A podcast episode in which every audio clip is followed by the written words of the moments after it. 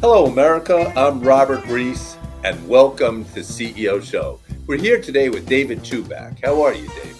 I'm doing great, Robert. Thanks for having me today. And David is the head of wealth management at Edward Jones. Now, you've held all sorts of leadership roles. You were CEO of, of Citi Retail Services. You're back with McKinsey. But Edward Jones is, to me, and always has been, a very special organization. Um, and even even my mom has a lot of her retirement with you guys because she trusts you, and it's a whole different customer model. Talk about the Edward Jones model and why it's different than any other financial organization. Well, I think you said it right, Robert. It is special. It is different. And please thank your mother for uh, uh, working alongside us uh, to secure her financial future, uh, which is quite humbling. Uh, what really attracted me to Edward Jones is it is a purpose driven organization. Uh, it is all about having a positive and lasting impact on our clients, on our colleagues, and by doing so together to have an impact on the communities and, and uh, society that we live in. And those aren't words, those are actions. Those are actions of 19,000 advisors, 19,000 uh, branch office administrators who are serving in local communities, who are out helping Main Street, good old Americans, Canadians grow their financial well being to secure their futures and ultimately give back to their communities. And it is a very counter strategy in a world where you're seeing the big brokers going after Wall Street and going after the big high net worth. We're a model that focuses across all segments, has a unique offering to help clients at all stages of life to ultimately live better lives. Let's go into that purposeful leadership describe what that is and give me an example of what of what's happening at Edward Jones, what you're doing. So, purposeful leadership uh, first starts with the client, and it starts with understanding the needs of a client and working through their goals, their aspirations, and developing for them a plan. And it's a very personal experience. In a world where wealth management is being shifted towards robos and to technology solutions, we believe that purpose starts by having that human centered approach, a complete approach to wealth management that really understands where an individual and their family wants to um, aspire to and what purpose they have. And that personal connection between our branch teams and between our clients really manifests into a higher degree of calling for wealth management. And then, yes, it infuses in it all the capabilities, the products, the technologies that help do the job better and more, in a more sophisticated way. But it starts by understanding purpose and building that trust based connection that lasts for years and years. And and I sense, David, that that's what drew you there. You wanted something purpose driven, and then you you found it. What were your influences on your leadership style? Well, absolutely, Robert. And um, the the sense of purpose certainly has been a, a, driving force in my career. But it really did get me so excited when I when I met the leadership team at Edward Jones, because again, for them, it's it's not just words; it's translated in action. Um, look, for me, I grew up in, in very humble beginnings. Uh, I grew up in Brooklyn, New York, with uh, my grandmother, grandfather, my great grandmother. Um, we all lived in a in a house together, and you know, for them, they came in as immigrants to, the country with nothing on their backs. And frankly, we're given a chance to live the American dream. And that's been the influence for me, has been uh, the opportunity to give back to a country that allowed our family to grow, to flourish, um, and to a position where I get to, in a blessed and humble way, give that, uh, deliver back an impact to the broader country. Like that to me is just such an incredible reality. Uh, that to me is my purpose was there a conversation you ever had, maybe with your grandfather, grandmother, father, mother, that really shaped that? I'd say it was uh, actually an experience uh, with my grandmother. And my grandmother, when uh, she came over, both her and my grandfather, she was from Poland, and my grandfather, in a bit of a poignant reminder today, is from the Ukraine. Um, and they each spoke six languages. Uh, English was not one of them. Um, but my grandmother, who was quicker to learn English, was able to get a job at a local bank in Brooklyn where she was a bank reader. What that meant is she literally would hold the door open. She'd see someone who a day or a few days earlier had literally gotten off the boat at Ellis Island, would come in. She'd speak one of the many languages that they'd speak, and she would help them set up their first account and be able to set up their financial future to take care of their families going forward. And getting to watch her in action was just an incredible experience we'd walk around the town and people would run up to her and I wouldn't know what they were saying because sadly, I, I only spoke English growing up. My grandparents would never teach me those languages so they can talk behind my back and not let me hear exactly what they were saying. Um, but you know, she'd get down a block and someone would run up to her, and you can see in the emotion the impact that her just opening a door and helping them get their their their financials uh, started had on them personally. And her interconnection to the community has lasted with me to the day. And I haven't been able to to achieve that in my career. I still aspire to. What was your grandmother's name? Uh, my grandmother's name was Ida Chubak. There, there you go. So I uh, now, how about on on the other side of it? Have you ever mentored people? Because that was obviously a huge inspiration you got from from your grandmother and grandfather and what they did. Uh, look, I've always believed in paying it forward, and uh, I've been blessed not just to have family mentors, but in my career uh, for McKinsey and through Citi, and, and, now even at Edward Jones, I'd say I've been very fortunate to have people who uh, mentored me in the way of not just helping me grow, but really beat me up and put me through the the car wash to help me be better, and offered the feedback along the way. And um, I think I've learned just as much with the opportunities I've had in recent years to mentor the next generations of talent coming through and there are some great people um, at Citi and some of our partners over the last few years uh, whose careers I am watching with awe. And I'd like to say I had a tiny, small little piece of influence in their development. But I think mentorship is a two way street, and you take as much as you give. One more question on that. Is there any secret sauce to effective mentorship on both sides of the table? One is uh, to be a provocative truth teller and by that, I mean sometimes uh, mentees um, want the feedback, but the mentors feel like their job is to be a positive influence and a cheerleader. I'll tell you, the best mentors I've had in life are the ones that will leave a meeting and say, David, you could have done better, and here's how. And the here's how, I think, is the part of mentorship that is sometimes missed. There's ideas of being supporters and proponents and advocates in career, and those are really important. And I talk to a number of my mentees, in particular um, women that I've worked with, who are looking for advocates to help build their careers. I always tell them find advocates, but don't lose the side of mentorship, where you will have someone who will be there and watching you and be a truth teller notoriously to you. That plus advocacy is, I think, the secret sauce to being able to, being able to build future careers. And and I think with women and and Penny there, um, DEI is alive and driving forward at Edward Jones. It is incredible to see the passion and the impact that the team at Edward Jones has around DEI. And it, it has a number of facets. It starts around focusing on improving financial outcomes, it focuses on health outcomes, and it also focuses on broadening inclusion. And again, I look at the initiatives that are happening across local communities, 3,000 local communities across the continent in the US and Canada. And again, it's tangible impact that are happening locally and now nationally. Uh, I had a chance to watch Penny in action at the Catalyst Conference in New York, uh, which focuses on enabling and growing women in their careers. And it was just incredible to see the reception of the work that she and the entire leadership team at Edward Jones have been doing. So, David, as you look across the country, we deal with CEOs all the time, and CEOs now are understanding their fiduciary responsibility to build a culture and to help talent grow. What can CEOs do to help their teams be more successful in uncertain financial times?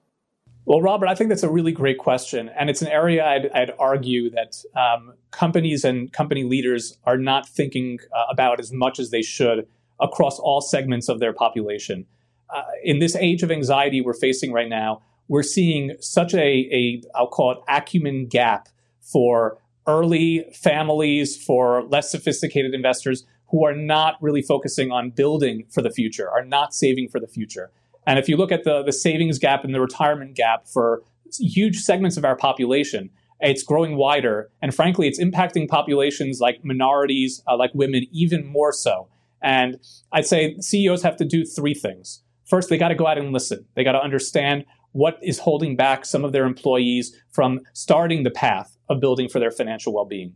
The second is they've got to be able to put in place policies and practices that will ultimately help them get on the path And it's not just about the 401k anymore. It's about ensuring you have financial advice, wellness, um, broad array of, of tools and financial services.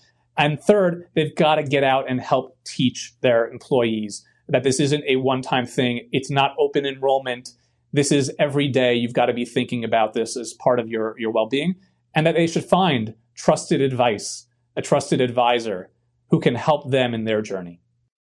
Okay, this is Robert Reiss on the CEO Show. We're about to take a break. When we come back, we are going to find out things like what's going on with inflation and how do you drive success in financial services with so much volatility. Back in a few.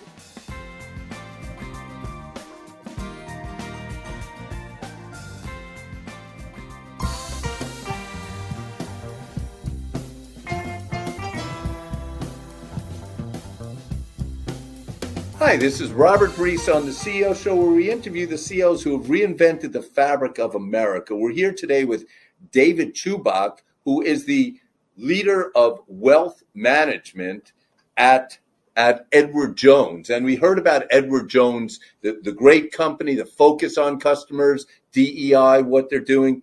But now I want to ask you, you've been involved in financial services for a long time, from when even when you started at McKinsey through Citi. It's it's a volatile time now. It's really tough. There's the pandemic.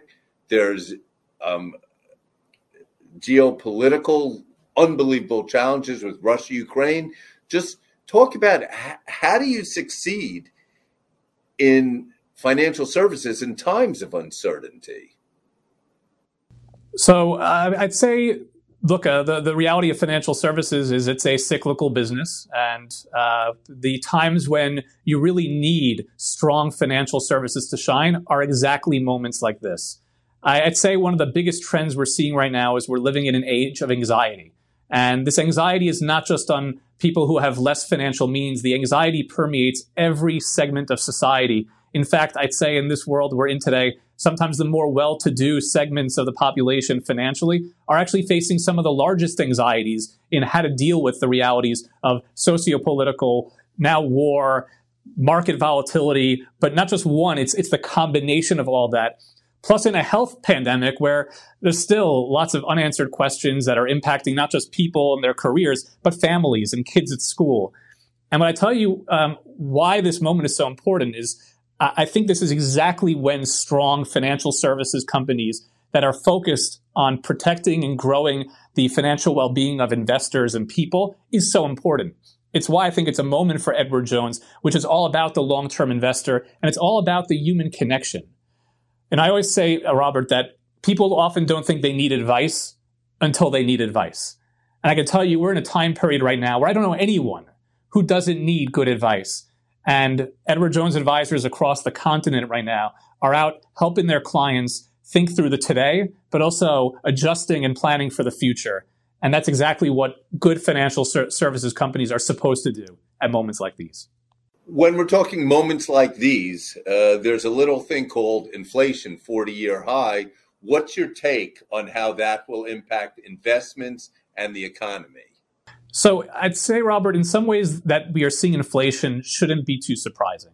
I mean, coming off the pandemic, the emergency responses, the stimulus efforts, the PPP programs uh, were in some ways really incredible in that they were able to get so much liquidity into a market at a time where it needed it most. And put aside whether it was executed flawlessly or not, the reality is that burst of liquidity really did get the country and perhaps the world through the early stage of the pandemic far better than I think anyone ever imagined.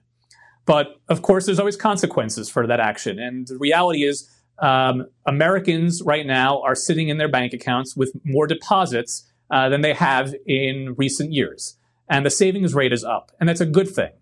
Uh, and with that comes the reality that uh, individuals are starting to think of careers differently, which is also a good thing. But you put all those factors together with now the reality of war, the reality of uh, supply chain disruptions from labor disruptions, and the fact that we are seeing inflation isn't too shocking. Now, what to do about it is a great question. And on that, again, I think the aspect of thinking through long term, investing through the long term is important. And the reality is people need to be adjusting their day-to-day finances. I can tell you, seeing a gas pump um, close to my hometown at 425 a, a gallon is going to require many people to think of how they spend money differently. Seeing the food bill increasing on the on basic fundamentals and basic essentials is leading people to have to adjust their discretionaries. But what that also means is people have to think about how they're going to continue through these adjusted price increases to still save their nest eggs for the future, to still be able to ensure they're setting aside a world where we may see more volatility persist. I'm hoping and I'm confident we're not going to see inflation like the 1970s, 80s, where we're going to see you know double digit mortgage rates and interest rates um, coming back again. But the idea of seeing more normalized and creeping up um, prices in every day is a reality that everyone needs to be adjusting their financial plans for, not for another month or two, but likely for years to come. Okay, let's let's shift to personal side. So you're the only guy I've ever interviewed who uh, flew a plane and convinced his wife to be on it, and then you also ran a marathon with your dad, and you've four great kids. I know. So talk about the personal side of you. Uh, the personal side of me uh, likes to hustle a bit and likes to take on some weird and tough challenges that you kind of think, uh, why would you do it? Uh, I gotta say, convincing my wife to get in a plane I was piloting was one of the uh, maybe silliest and, in retrospect, not smartest decisions in my life. Um, I can say that I always like to say takeoffs equal landings, and in this case, the good news is we, we, we landed, and we've been married for 18 years. So the traumatic experience at least had some better days after. I'd say running the marathon, uh, I'd actually done a few times with my dad, uh, has been just a, a pleasure. Uh, it's an homage to where we grew up in New York. We we get to run by uh, our old home in Brooklyn, all the way across uh, New York and the Bronx and Queens, places we've lived uh, throughout our lives. So it's just a, a, great moment to celebrate our our upbringing and the parts of the world that have helped give us so much. Um, but look, I, I, always like to say I'm I'm i am a blessed man. I come from a family that started with literally nothing but clothes and hopes. And I get the fortune of raising four kids in a great city and working at an incredible firm. I mean, what a blessing. Final question. You manage thousands of people. You could share what the number is in wealth management. What is your philosophy to help them succeed? And how do you know when you have someone that that person is going to be really successful? So I've had the privilege in my career of, of you know managing organizations with tens of thousands of people, all the way down to organizations of six and seven people. And I can tell you, my philosophy has always been the same, and my approach to talent and leadership has always been the same. And that is, I'm a big believer that you've got to stay humble, but you got to hustle really hard. And what I mean by that is, all of us are, are fortune, are, are products of a little bit of good luck um, and the reality of where we were born or some situations in life. And you got to be grateful for it and you got to be thankful for those that have paved the way to whatever luck and opportunity you have in life. Um, but I believe that the corollary of that is if you've been given an opportunity to have an impact at scale, uh, like I feel blessed to at Edward Jones with 19,000 advisors and 1.8 trillion dollars of assets under care. I mean, when you have that scale, you got to hustle. You got to bring your game to ensure that you make a positive impact. You leave a lasting impact, not just on the people you work with, but the clients you serve and the communities they live in. And by bringing those two pieces together, knowing from where you came and uh, working hard to build that future, um, you have just the best fortune in life.